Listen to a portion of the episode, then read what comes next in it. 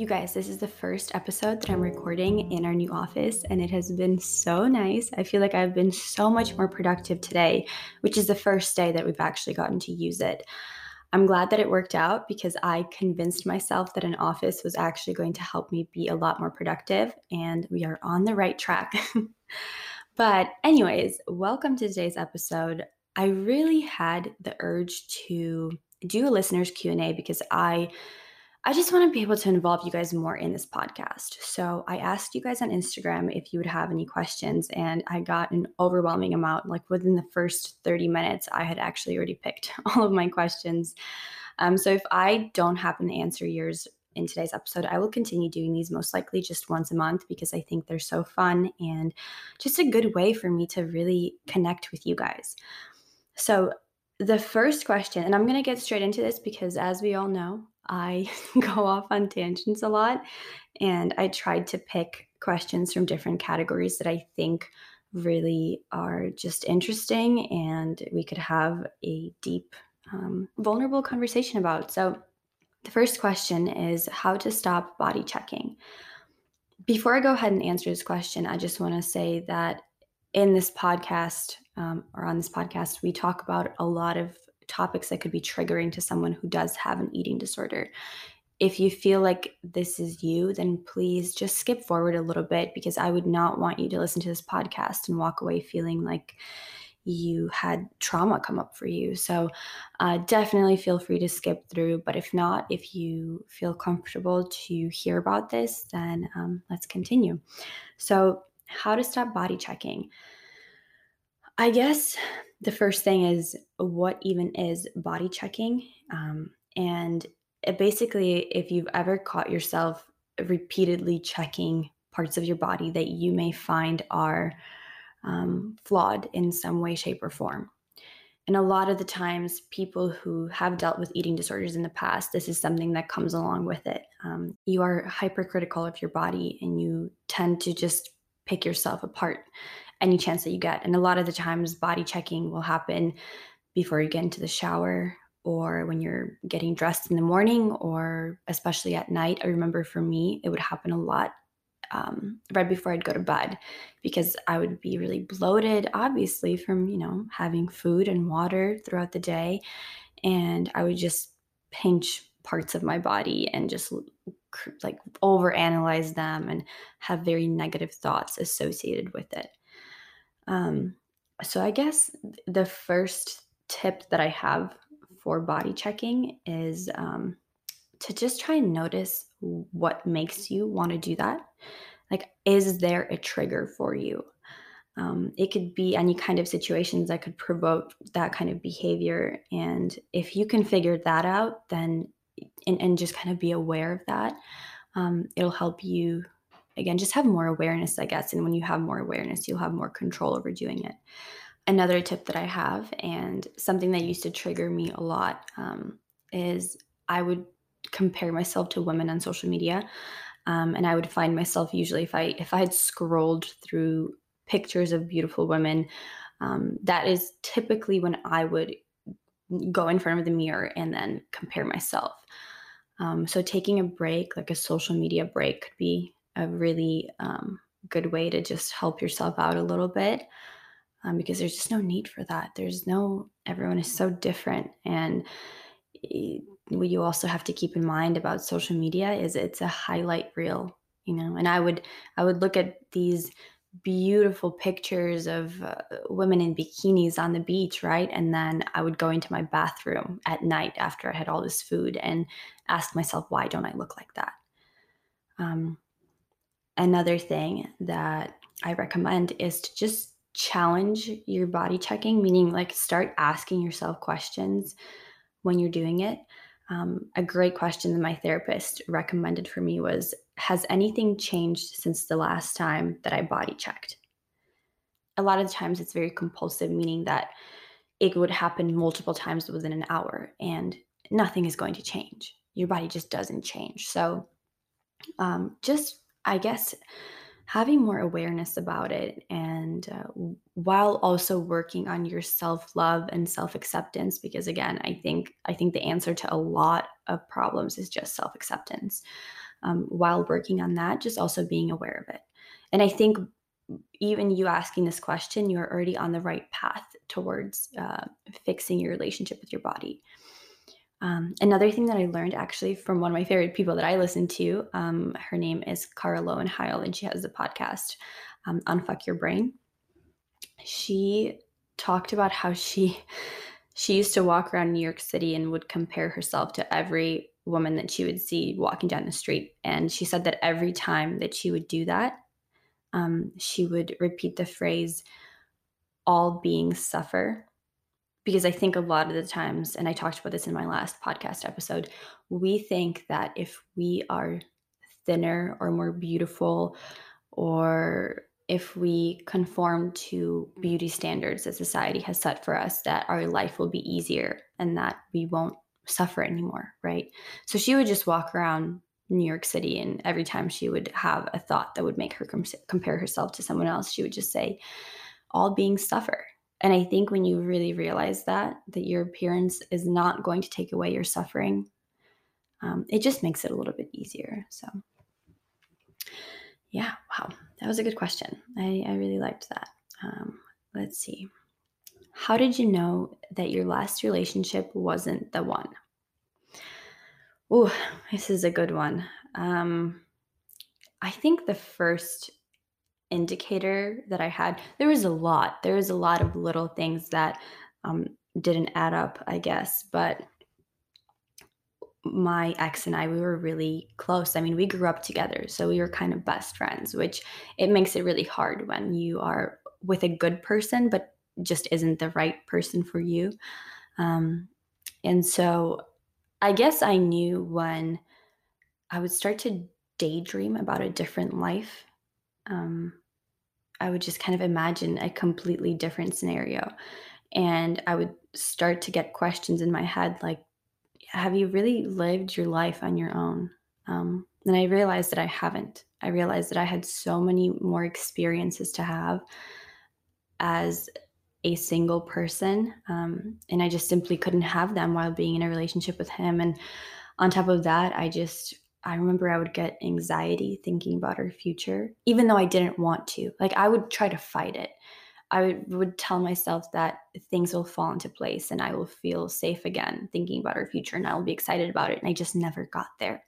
And I just remember laying in bed one night and I was like, I'm completely living my life in my dreams right now the only time that I feel happy and excited right now is in my dreams. And this was really towards like the end of our relationship because I think the beginning and the middle was pretty good. I mean, it was. Um, but by the end, I was like, this is just not it. And I did not want to hurt his feelings. And um, that's a really hard place to be in when you know it's the right decision, but you don't want to hurt the person. Um, but I just had to tell myself that I'm hurting him by being with him, knowing that I'm not in love, in love anymore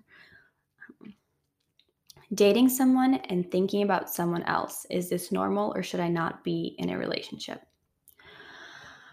um look i'm just this is again this is just all my personal experience i guess but i think that if you are really thinking about someone else if again if you're imagining being with someone else then just in my opinion and again this is just my opinion take it for what it is but um, i think that that could definitely be a sign that you should not be in a relationship um, there are so many other factors, and obviously, I don't have the information at all. This is pretty vague, but just from this specific question, yes, I think if you are imagining and daydreaming about another person, then that probably does mean that you shouldn't be in a relationship. And it's hard because, you know, I think I actually, this next question kind of ties in together how to know when it's the right time to leave your significant other. And I remember like looking up the answer to this because I was like, is there going to be this big sign that's like, now is the right time to leave? And um, a lot of the answers that I would read would be like, well, if you're already thinking about leaving, then it's probably time. And I actually don't necessarily agree with that because I think that relationships take work and there could be times when you're like, you know what, like out of just it, uh, when if you're upset or if you're angry or whatever and you're like i'm i should just leave or sometimes if you're in a bad place mentally and you just don't have the capacity to like fight for the relationship and fight for yourself, I guess, um, then it would be really easy to give up. And I don't think that those are the right indicators, but you could still be thinking about it, right? So I remember really just not feeling good about that sort of statement. If you're thinking about it, then it's probably a sign, although it could be a sign. It could be a sign, but it could also just be a sign that maybe you just have to have a serious conversation and um, maybe it, there is something worth saving here. Um, but how to know when it's the right time? It's a hard one. I think it's very different for everyone, honestly. Um, but I think if the thought of your future together is not something that is exciting for you, if it just terrifies the shit out of you and you don't want to think about it and you don't want to imagine it, um, then I think that's a pretty good sign. Um, yeah, yeah, I guess that's my answer. Um, but again, like it could very well be different for someone else. Like, for example, I think cheating um, is probably also like if you're thinking about cheating, definitely just leave the relationship. Just don't put that person through that. It's not worth it.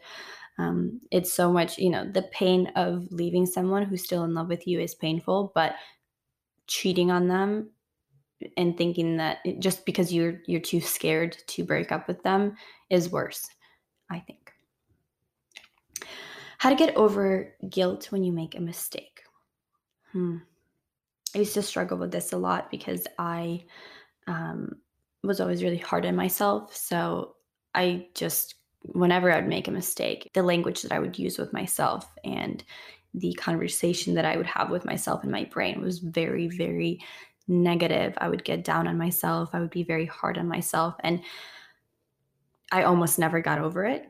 Um, and again, that just, I didn't have any forgiveness for myself because I had this pressure that I had to be perfect and I couldn't make a mistake. But you guys, we are humans and we are flawed and we are going to make mistakes regardless. Like it's it's inevitable that you are going to make mistakes. I think you start by accepting that you are going to make mistakes. So when you make them, it's a little bit easier. You start by learning from those mistakes. Just ask yourself like if I had more information, would I do better? And will I do better in the future now that I do have that information?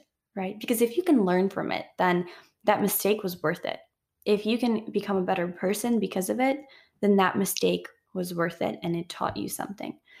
Um, so that in the future you don't repeat it. And I really think that's where that's kind of the turning point. Like if you can really just say, next time I'll do better, that's really the, all that you can do because it, everything else is out of your power, right? You can't go back and change it. Um, so yeah just learning from it and using kinder words with yourself. Like don't put that don't don't put that pressure on yourself. You don't have to be perfect. You are still very much deserving of love and happiness and good things in your life even if you have made mistakes because guess what? We all have does self-acceptance take a long time hmm. uh, honestly I think yes, at least for me. For me, it took a long time, but I hope that that doesn't discourage you from starting that journey, I guess. um, because it's it's probably the best thing that's going to happen to you. I think it's one of those things that you will continue to work on for probably the rest of your life because as you grow and as you go through life and as you actually make mistakes you will have to continue to accept yourself and the new version of yourself. Um, so it takes a little bit of time. It takes it takes time to learn the tools, and then it also takes a little bit of time to really implement them. Um, it takes time to change your thoughts and what you really believe about yourself and the world, and um, it also takes time to learn how to be kind to yourself um, and practice. So yes, it takes time, but this is your sign. Start today because it's going to change your life. It's going to change how you view the world and everything in it and your relationships. Um, and it'll only change it for the better. What is the biggest obstacle that you have overcome in 2020? Oh my gosh. 2020 was such a difficult year for all of us. I mean, my my heart breaks like looking back on 2020. Um, I think for me, I overcame some of the trauma in my past, and it is something that I'm going to continue to have to overcome as I go through life. It's crazy because two days ago, I actually felt anxious for the first time in probably like four or five months. And I was so hard on myself. I was like, oh my God, it's back. Like my anxiety is back and I don't know what to do. And I just felt like I was, it felt like I, you know, this entire time has had just been crawling out of a hole, right? And then I crawled out of it and I've just been like cruising, just walking, um, casually, just not paying attention to anything. And I fell into another hole, but it was very little that's the thing. This hole was much smaller, and I had all these tools with me to dig myself out of it much quicker. And that's how I know that therapy um, worked for me and is working for me. Because when I was in my first hole, I had to get like a rope, right? I had to get a rope from someone else, and really that helped me climb out of it. And that someone else was obviously my therapist. Um, and now I fell into this very teeny tiny hole. but I had all the tools within me to get myself out of it and continue walking and just know that chances are I'm going to fall into a hole again. Chances are I will experience anxiety again, but it doesn't have to consume me. I don't feel like I will never get out of it. I don't feel like I will have to spend my entire life living this way. And I guess that's that's what I have had to overcome. Um, I overcame my trauma from my childhood. And yeah, I mean, I guess that's it. My trauma, which is was pretty big. How to fall for the right guys. I always feel like I go for the ones who aren't good for me. Oh man, this is hard because I know that there are so many women who are in this position. You know, we don't like the nice guy. We like the guy that hurts our feelings. We like the guy that we can fix. We like the guy that doesn't text us back. Um, I get it. I think a lot of it is really like society has taught us that we aren't good enough. So when we when we meet someone who's just like willing to give you their time and their attention and everything else, and not in like a creepy way, because there's a creepy way to do this. Like when someone is like just like too forward, too fast, like that's too much. But in like a healthy way, when you meet someone who is emotionally available, um, and you're like, wow, this is very unfamiliar to me. Like, I'm not going to go down this road. What I know is toxic. So I'm going to go down the road that I know that is familiar. And um, I get it. I mean, again, I think it's something about our bodies like wanting to recreate experiences that we are familiar with. Um, there's some sort of like kind of messed up safety in that. But really, this is where I think therapy is just the the biggest help because you start to realize like you can relearn these things. You can learn how to go for the mature, emotionally available man instead of the opposite. Um, and it really, it really starts off with just you working through your trauma and your, um, I guess, standards for in a relationship and how you want to be treated and i think a lot of it does again come from self-acceptance and self-love. Like if you think that you deserve something better you will go for something better. Um, yeah therapy guys. Oh therapy has just changed my life. What's your self-care routine? Ooh, i like this one. Um, self-care okay so i think self-care has this um, notion. Is notion the right word? I'm not sure. Um, but self-care f- on social media looks like bubble baths and uh, face masks and sex in the city and don't get me wrong all of that is great and all of that is part of self-care but i think self-care is also like journaling and um, therapy God, take a take a shot every time I say therapy in this in this podcast. Um, but you know, working through the hard shit, being honest with yourself, that is huge for self care. Um, taking a stand and, like, you know, working towards building better coping mechanisms for your behaviors. And just again yeah being honest with yourself really facing yourself is self-care and making a decision that you don't want to live your life this way is also self-care. Um, so Yeah, I but I guess if you're if we're speaking strictly strictly in the bubble baths realm, then for me self-care is like my morning routine. It is so important for me. I love to wake up and I will do my whole skincare routine and then I'll go into the kitchen and I'll make my what used to be coffee but now matcha. I drink matcha now, life changing. Um, but I'll make my matcha and I'll just sit outside for a little bit. A lot of the times it'll be um, with Nick and with our puppy. We'll just kind of sit and um, yeah, it's really nice. I think that that's huge for my start to the day. Like it really sets the, the tone for the day a lot of the times. Um, another form of self care is like nighttime routine is also very important. Um, I really love like watching Sex in the City or watching like a nice movie with Nick and just kind of winding down, cooking dinner together, all the little stuff. Um, like going to the movies is self care, I think. Spending time with your girlfriends is self care.